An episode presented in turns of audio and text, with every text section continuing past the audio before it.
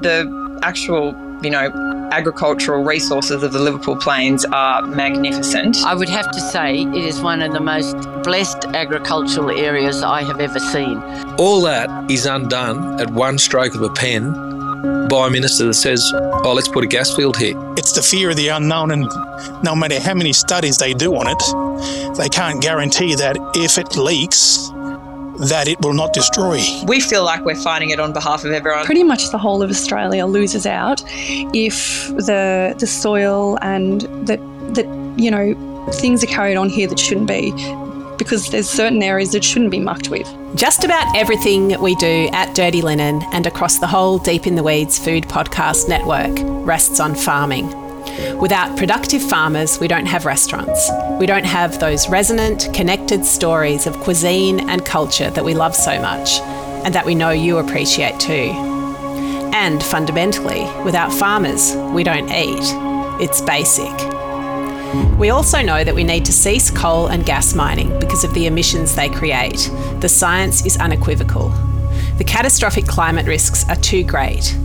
The move to net zero makes allowances for legacy mining, but it's clear that any new coal or gas extraction tips into dangerous territory. Given all this, we're keeping a close eye on the Liverpool Plains and the gas mining exploration licenses held by energy giant Santos. Join us all week as we talk to people in the region who are likely to be impacted by any mining activities and are mobilising against them. It's an interesting coalition of farmers, bakers, townspeople, traditional owners, and long-time journalists and community members. What becomes clear in these conversations is that this is a local fight with broader implications. If you eat, if you live on Earth, this fight matters. By the way, we've reached out to Santos for comment. We look forward to a response. You know, you're talking about a very, very complex landscape that's taken billions and billions of years to shape, and all the all the uh, arterial waterways and all the percolating fresh, clean water that takes millions of years of percolating down through the mountains, through the grasses, through the soil, which what we survive on. But government making policy that say, hey, let's let's dig this stuff up. We'll get five years of energy out of it, but we'll leave it as a moonscape when when we're finished. That's what we're talking about. The Liverpool Plains are colloquially known as the Black Soil Plains. The extraordinary quality of the region's soil for growing is remarked upon again and again. I've even heard it said that farmers come from other parts of Australia and drool over this black gold. There's no farmer who's more passionate about this precious resource than Scott McCalman, a fourth generation farmer who is using and caring for the land in a very different way from his forebears. Scott, welcome to Dirty Linen. Good morning, Danny, and thank you very much. Pleasure to be on board. Yeah, well, thank you for being part of this special series. Um, give us a little bit of, um, a, a, put us in the picture. Tell us about your farm and what it is you do there. Yes, well, your introduction was uh, spot on. It, it really is a truly an amazing place. The Liverpool Plains, um, I think geographically, historically, um, it's, it's a region that would have um, endured a lot of volcanic activity, you know, probably back in the dinosaur era, you know, and Australia was um, slowly uh, drifting north from the Antarctic, and uh, you know a lot of temperate rainforests and very high rainfall was covering the country, and you know this region was probably uh, about where Tasmania was, and um, these huge, amazing uh, temperate forests uh, were across the region, and with the volcanic activity um, and all the lava. Um, that was flowing out from the volcanoes um, that makes up the Liverpool Plains. We've got all these, uh, you know, volcanic ridges and mountain ranges interdispersed by um, big valleys. And so those valleys um, filled up with the basalt um, lava. And as that's taken million, millions of years to decay and break down, um, we've ended up with this quite incredible uh, volcanic black soil. And uh, as you describe it, it really is unique, very unique on the Australian landscape. You know, Australia is a very old continent, highly eroded, really not much mountain range to speak of, you know, so do we don't get the, um, you know, sort of high orographic rainfall influences that other countries get, like North America, South America, Europe, you know, snow capped mountains at, um, you know, 10,000 feet, um, you know those those geographic features um, have tremendous impacts on climate. And good old Australia, being a very very flat continent, um, you know our our mountain ranges are eroded right down. We're pretty flat, uh, so this is a unique area. We we have very safe rainfall. But predominantly, as you mentioned, the most amazing, unique, and really fertile black soil. Very complex region, um, lots of underground water, um, incredibly productive valley. Um, you know, we're only a, a small area um, on the scale of the whole of the nation, but we're very, very unique. Scott, this is, I mean, you've painted such an incredible, deep, like long historical picture of this region. I mean, was this dinner table conversation as you were growing up, or you know, were you inspired to look deeper into the the heritage of what surrounds you? I was inspired. Um, so, as you mentioned, a fourth generation farmer, my family and myself, we're, we're uh, out on the Western Plains of New South Wales, about 400 kilometres west of here. And so, always had a huge attachment to land and to agriculture. Um, but as a little boy, uh, a couple of opportunities, I, I came over here with my father. Um, and even as a small child, I was just absolutely blown away by the landscape. So, where I lived was quite dry, very, very flat, very hot a long way west, very different soil types. Um, and when I came over here and saw this just incredible black soil interspersed with these amazing mountain ranges, and you know, as Dorothea Mackellar describes it, um, you know, we learnt that poem at school, and as a little boy, it it, it just um, I, I, was mesmerised. And so, at the back of my mind, uh, you know, you go into business. Uh, in my case, with my family, and um, I didn't think the opportunity would really ever arise to, to get over here. It's extremely tightly held, very, very hard to buy into here. But um, through a few series of factors, like after our family succession, and um, you know, my parents had well and truly moved out of our business. Um, an opportunity came up where my wife, my wife and I thought, well, let's give it our best shot um, and and try and uh, invest and get over here. And we were lucky enough to um, find a property, and uh, it was very expensive. Um, it's extremely tightly held, as I mentioned. So yeah, we got over here, and I still, I still have to pinch myself. We've been here uh, for close to twelve years now, and, and um, yeah, it's just an incredible opportunity to be able to um, grow food here um, for the nation. I mean, I'm a city girl, and I appreciate that soil is everything, but just give me a real for dummies sense of what makes it so good. Like, is it you put in a seed and just, you know, it springs out of the ground. Like, what difference does it make? Yeah, they say you can plant a needle here, and it'll grow a crowbar. But yeah, look, the soil, the soil, it, it just is incredible. I'll try and I'll try and describe it. So, you know, say you're playing in the park as a child and you've got your sand pit, or um, you know, you're looking at Granny's garden bed, and you know, you get your hands dirty and it's sort of soil, it's dirt. But when you look at this black soil, this black volcanic soil, it's like a sponge.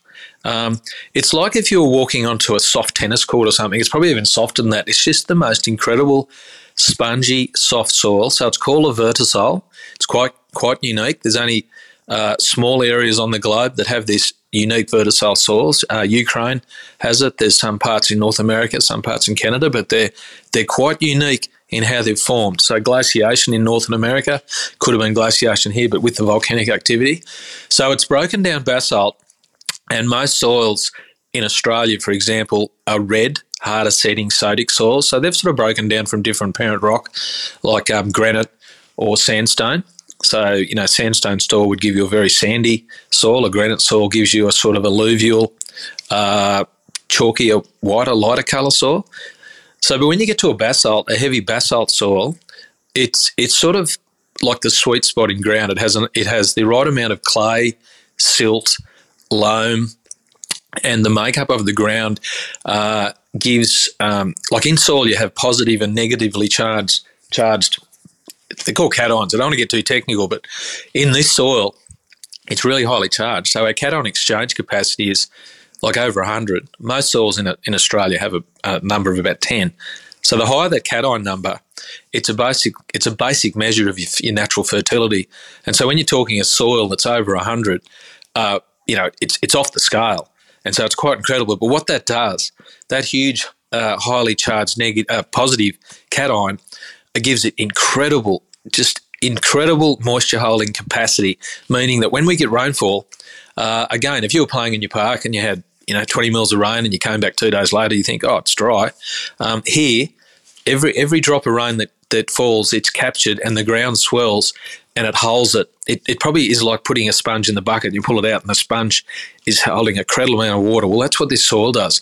And so, from an agricultural perspective, um, you know, whether you're grazing livestock or the native animals or we're growing crops, uh, in between rain events, it, it can go f- for an amazing, incredible amount of time and it'll just hold the moisture. And so, you can appreciate uh, the security that gives us uh, in this area to grow. We, we can grow two crops a year. We can grow winter crops here, and we can turn around and grow a summer crop also on rainfall, no irrigation. So it's pretty amazing. Yeah, wow. And I mean, it, uh, it's funny. The image that comes to my mind is, you know, a violinist who's got this incredible, like 16th century instrument, and they now they now have the opportunity to play it. Like that's how I think of you and your wife going into this incredible land. Like when you when you go in there, you've got this unbelievable resource. Like how do you then look after it? How do you get the best from it while still making sure that it, it's there to give you its best? Yeah, that's a good question. And so, look, um, I'd like to touch on where modern Australian farming is. And um, it, it, we have incredible innovation in agriculture in Australia. Like um, Australian agriculture is not subsidised. Um, so, a vast, all the American agricultural market is subsidised um, by the government. All of the EC is subsidised, and a lot of other agri- productive agricultural regions are subsidised. They're getting quite um, good assistance. Uh, you know, to maintain food production, but here in Australia that doesn't happen, and uh, most of our product, seventy to eighty percent of our product, is for export. So we're competing on the world stage, you know, in the global market, and you know, with modern globalization, you've got things moving all around the planet. Um, and so we have to be really, really on our game. We have to be really smart, really innovative, really cover off in our risk management. Everything we do uh, fits into my whole big picture of landscape management.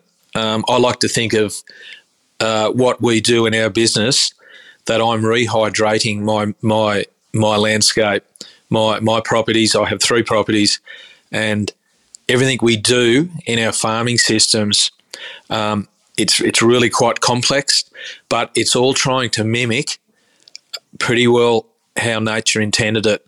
And so that, you know, again, without going into huge detail, it basically in nature, nature will always provide try and provide permanent ground cover. So, you know, you've all seen the pictures of a horrendous drought, of dust blowing across a bare paddock, uh, soil being lost, dust in the air, no water. Um, it's the opposite you know, and, and this is really across Australia, agriculture is doing this. Businesses are trying to implement strategies, whether it's grazing or cropping, to maintain permanent ground cover, to uh, mimic if it was a grassland or it was lightly forested.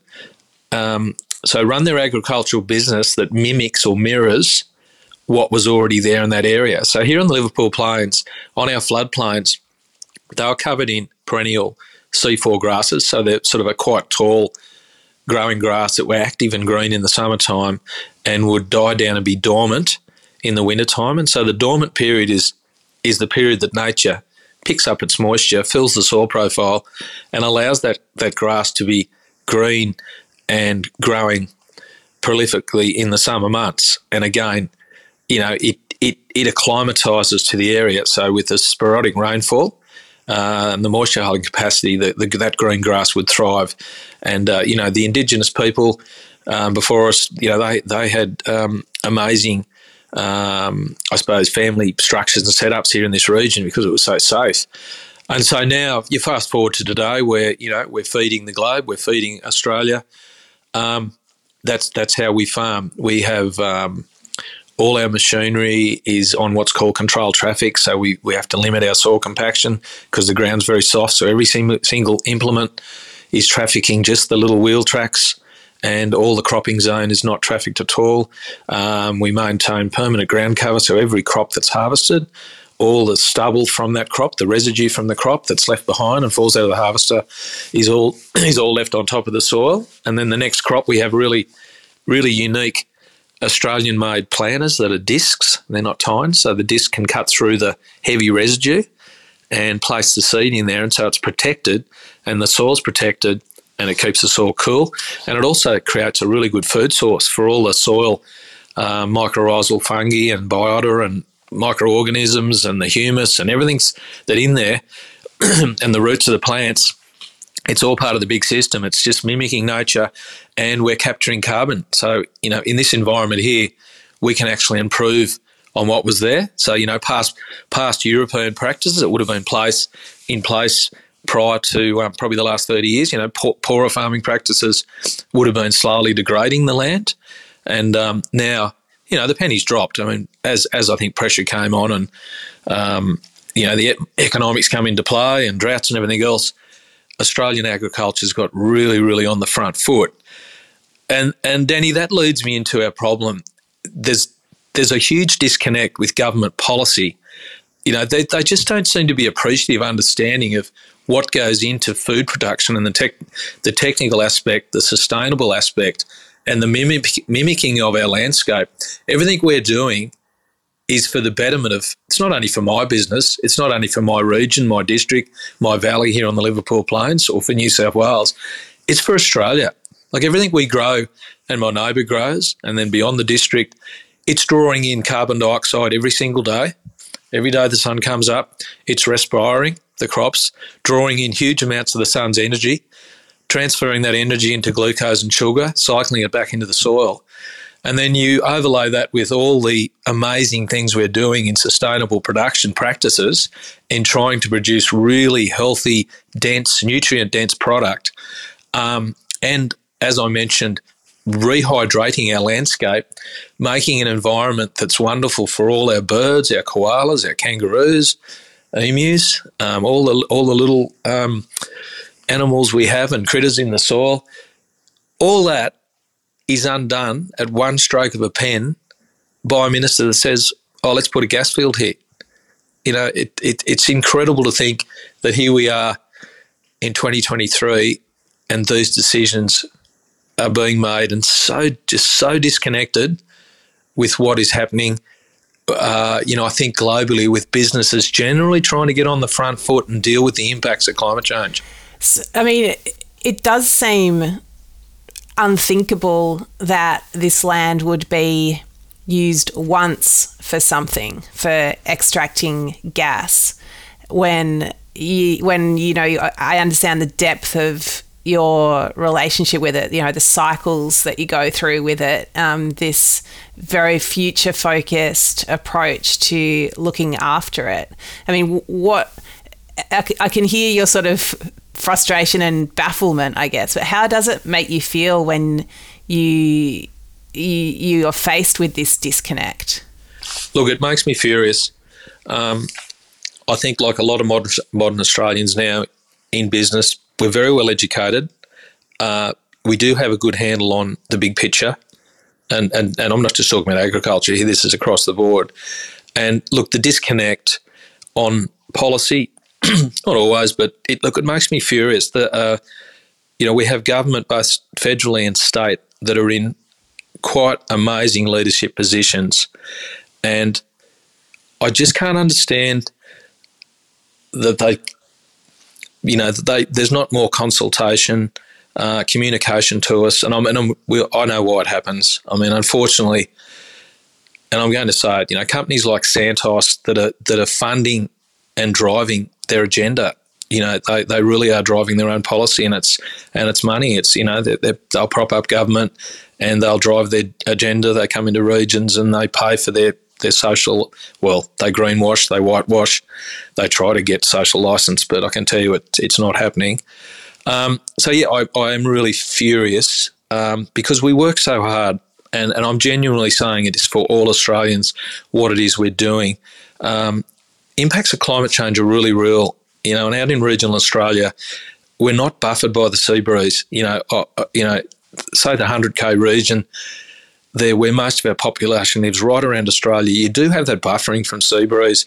And once you cross the um, Blue Mountains and you come out into um, the regions, uh, you know, we don't have that buffering effect. And so we really notice it. Like in the last 30 years, um, it is quite incredible how much climatically things are changing. Uh, rainfall's changing, temperatures especially. Temperatures are really ramp- ramping up, and you can appreciate yourself. You know, if you're lying out on the beach on a hot day and the best sun, you really cooks you. Well, the same happens to our plants. You know, we're not we're not sort of getting the temperate, uh, milder conditions we used to get, especially here on the Liverpool Plains. Like our altitude's a little bit higher um, than most farming regions, and uh, but we're losing that. Um, so it's vital. It's really vital that modern farming systems are putting in strategies that are dealing with this, and we need government on board. Um, like if we were in the 1970s and there wasn't as much education in process, and that you know you look back to energy crisis of the past, you could understand if something was to happen like that back then. But now I'm just, I am furious because we have so many alternatives, and I know there's challenges. But every day, every single day, when I um, listen to the radio, I turn on the news, um, I look, you know, look on my phone. There's stories about uh, new processes being rolled out uh, in relation to energy. Um, you know, you got guys like Saul Griffith talking about electrifying everything. Um, you know, there's there's solar things going up. There's wind. Um, there's all sorts of things happening. So we have alternatives you know, we've got batteries. We've we've got this new dispatchable energy system that's changing really, really rapidly, and and the gas industry just doesn't fit in that jigsaw. Um, the fallout from it, like you mentioned, Denny, you know, the, this short term fix, just for so much damage, just so much incredible damage to to to us, uh, to our regions, to our landscape, to our people, to our atmosphere. Um, the list is endless, and uh, yeah, so so it makes me really really furious. I mean, I think about I don't know what a truck looks like that you know is able to drill into the ground but i imagine it's pretty big and pretty heavy and just to think about it rolling across this soil compacting it um, just careless. Uh, you just can't imagine it. Um, you can't imagine them applying the same care and attention to this resource um, this ground resource. Like what what do we stand to lose if these gas projects go ahead, Scott? Yeah, yeah that's a good analogy. So that's one truck.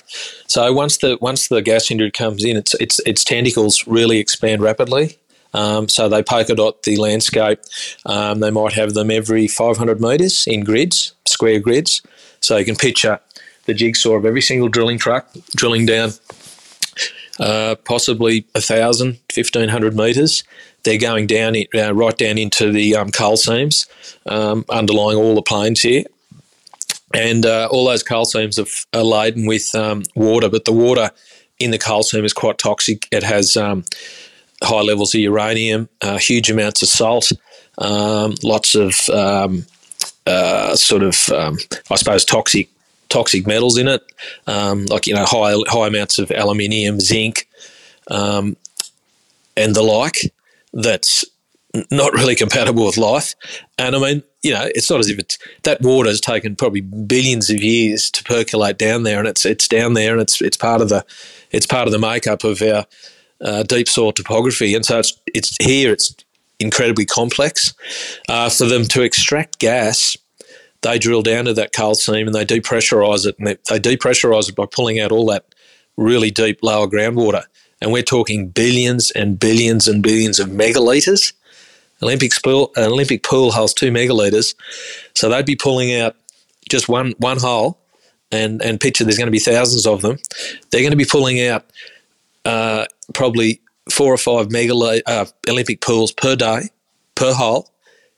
In Australia, the driest country on the planet, you know, we have low rainfall, and once they do that, the top alluvial water, the water that we all need to survive on, the water that um, I was just out here early this morning. I just let my dogs off and I let the chooks out and I turned the tap on and filled up their little trough.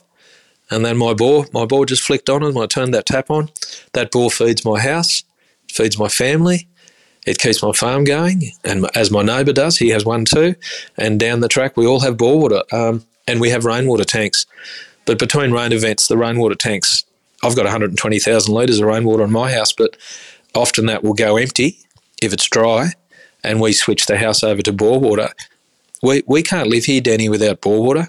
Uh, most of inland Australia can't survive. So, you know, when bore water, I suppose they discovered that that vital asset it's just gold. You know, a couple of hundred years now, when they realised this beautiful source of fresh, clean, crystal clear, beautiful water. It's only about 100, uh, it's only about 40 metres, yeah, about 100 feet down. So that type of alluvial water is really beautiful, pristine water. Um, but what happens once they de- depressurise the coal seam and start pulling up gas, uh, a few things happen. So as that process happens, the gas, a lot of the gas, um, really highly concentrated methane, leaks into the upper aquifers.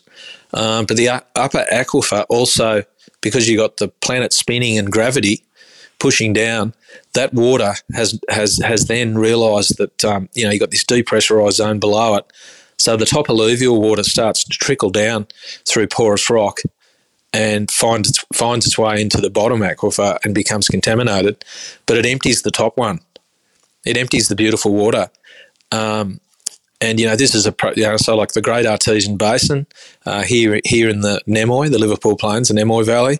Um, we're sitting under one of the biggest uh, natural uh, uh, deposits of natural bore water in Australia. It's, it's, just huge. So all that would be lost um, it gets contaminated. Um, the salt, the toxic salt, and the toxic metals I mentioned come to the surface.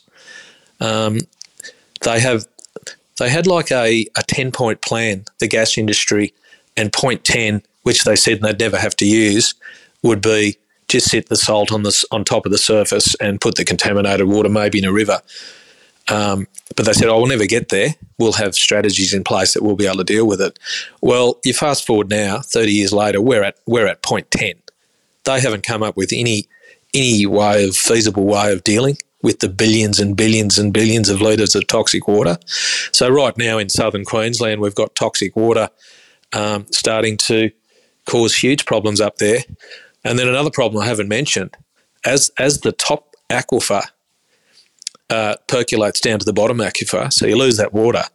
What happens then? All this beautiful black, soft, spongy soil that I talked about starts to slump. Um, it's like uh, if you had a rainbow cake and you took out the bottom, the bottom piece of the cake. You know, the top piece is going to sink, isn't it? It's going to drop, drop down, and that's what happens to the soil. So, you know, you're talking about a very, very complex landscape that's taken billions and billions of years to shape and all the all the uh, arterial waterways and all the percolating fresh clean water that takes millions of years of percolating down through the mountains, through the grasses, through the soil, down to the depths, filtered, clean, which what we survive on. Got government making policy that say, hey, let's let's dig this stuff up. We'll get five years of energy out of it, but we'll leave it as a moonscape when when we're finished. That's what we're talking about. I don't know.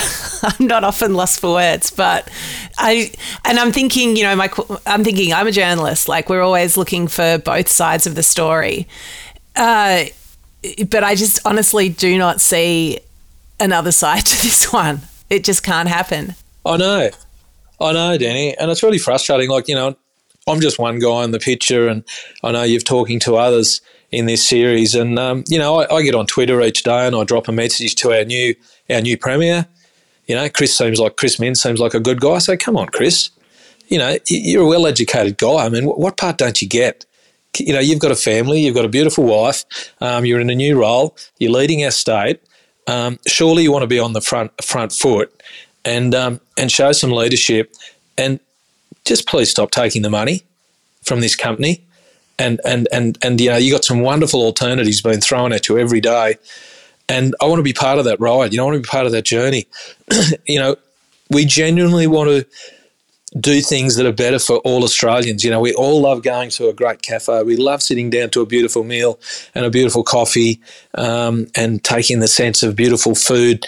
And, you know, that's part of, that's who we are. We're humans. We've got to eat and we need that. The energy mix can be sorted out. You know, this, this this just take take at all costs, uh, ruin you know rake, ruin, and pillage in our progress with a smile. You know, I just can't believe like you know a lady like Tanya Plibersek. You know, she's energy minister for the federal government, elected in in their brand new role, standing up with the new Prime Minister Anthony Albanese saying, you know, we're going to start dealing with climate change. We're going to start implementing some modern practices. We're going to make some changes. They're not. They're not doing it, and it just defies logic. I, I just, it is so infuriating, and um, you know, I've got three beautiful children um, in their twenties. Um, two, two was all semi-attached to rural businesses. Um, you know, one's in the medical practice, one's in banking, um, the other one's in um, graphic graphic design. Um, you know, and they've they've all got young families now, and uh, we're just one family, all of us. You know, for everyone in the city, you know, we we love. Uh, I think you know we, we're building connections back with the city and rural rural areas, and modern uh, dispatchable, dispatchable energies actually in a funny sort of way have ways of pulling us back together um, because you know we can we're doing it so much smarter we can do it with less impacts and you know sure some of the new energy systems aren't without their faults but they're a long long way better than where we were um, you know uh, so I just want to see Australia be on the front foot and weaning ourselves as best we can off, off fossil fuels. So Tanya Plibersek, she's the Minister for Environment and Water. I mean, water is obviously key to this conversation. I mean, obviously the environment is uh, key to every conversation, really. Has um, has Tanya Plibersek been to the region, had a chat to um, people who are concerned about um, Santos and its activities? Not that I'm aware of, Dani. No, and as I mentioned, that's where it really does become infuriating because if you could just have the time, um, or if they'd make the effort to come out and and live and see what we are seeing and, and actually really paint the picture clearly to them and say, look, th- this is what we stand to lose. Um, you know, if you look at the positives, uh, well, I wouldn't call it positive, but you know, say, okay, you, you're wanting to extract this source of energy for this certain, you know, this small window.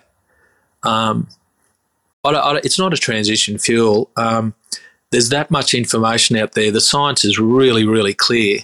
I mean, here we're, we're in a fairly low voting demographic, but we still managed to pull this region 23,000 submissions um, to the Independent Planning Commission on this. You know, when gas was put on the table for this region, we stood up and we, we really put a good argument up. Very, very sound science, very big picture um, illustrations of the downwind impacts um, not only for us in agriculture, but for other businesses, for rural towns that are all on water, for all our Indigenous community.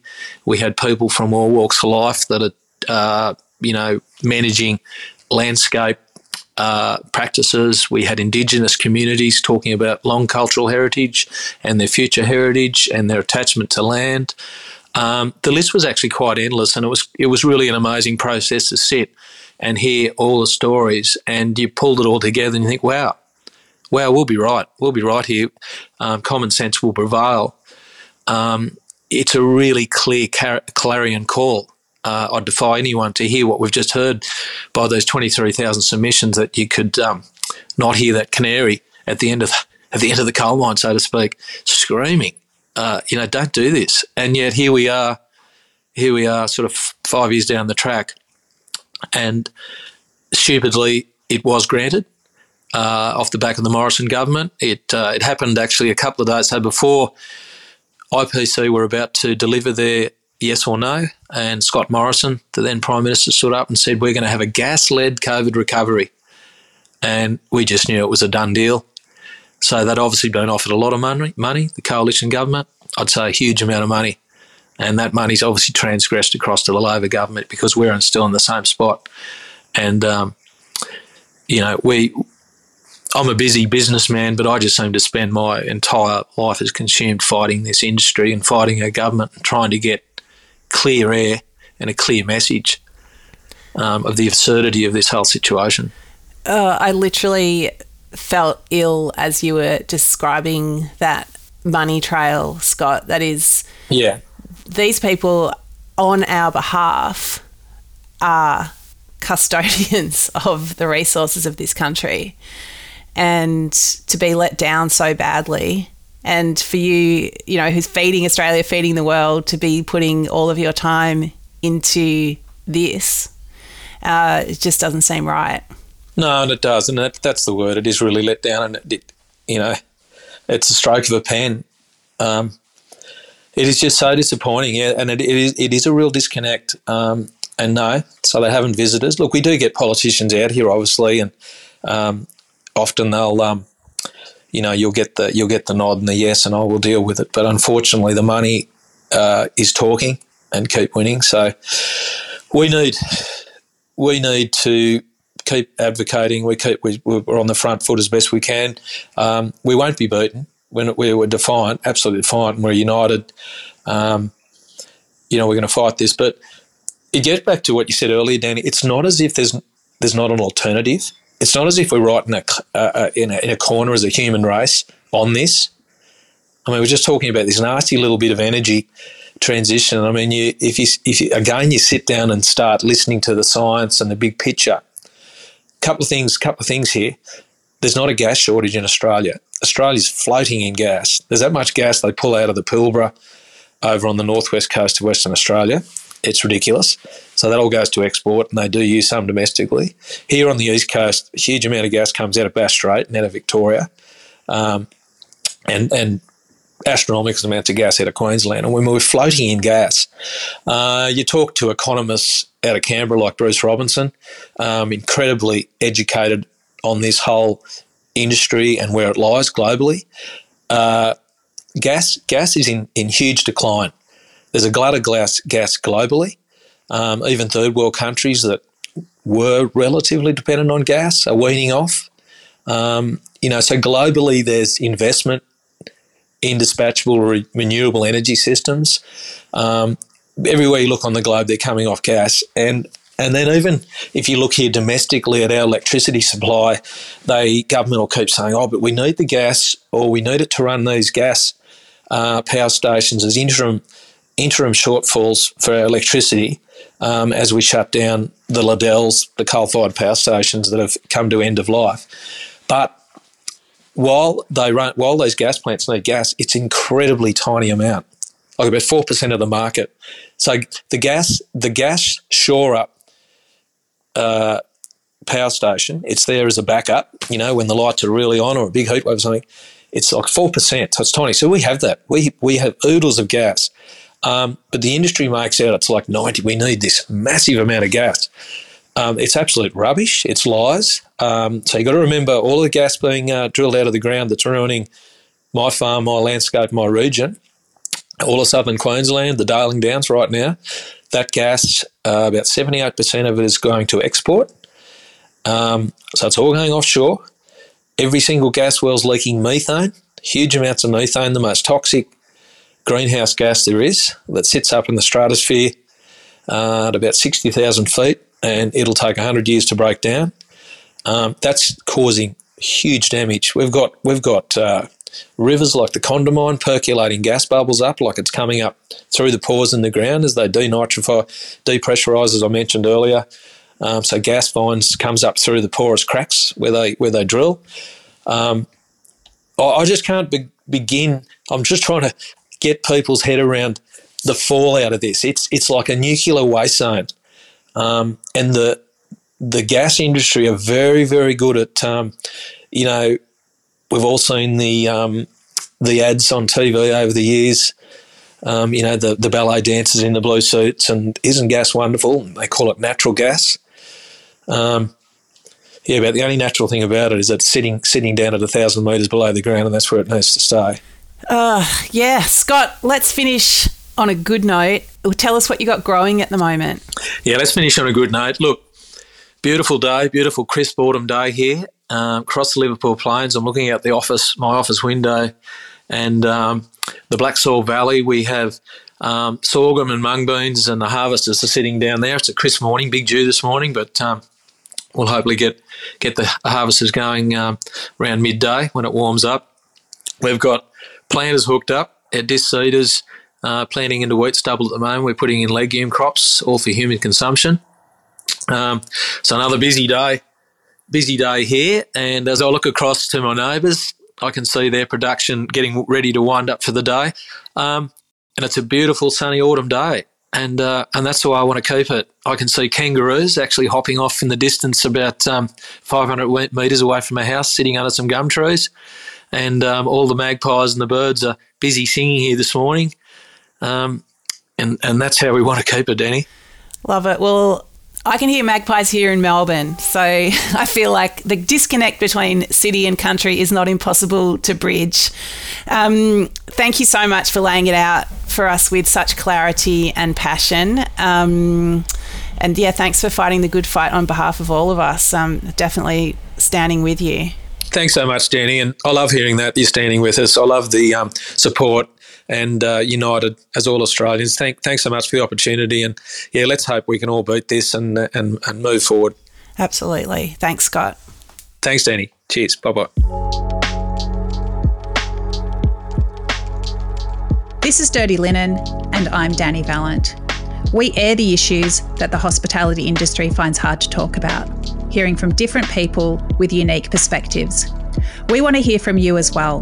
If you have something that needs to be said about a topic, get in touch so we can include your perspective. Contact us at dirtylinen at deepintheweeds.com.au or hit us up on Insta at Dirty Linen Podcast. We can't wait to hear from you. This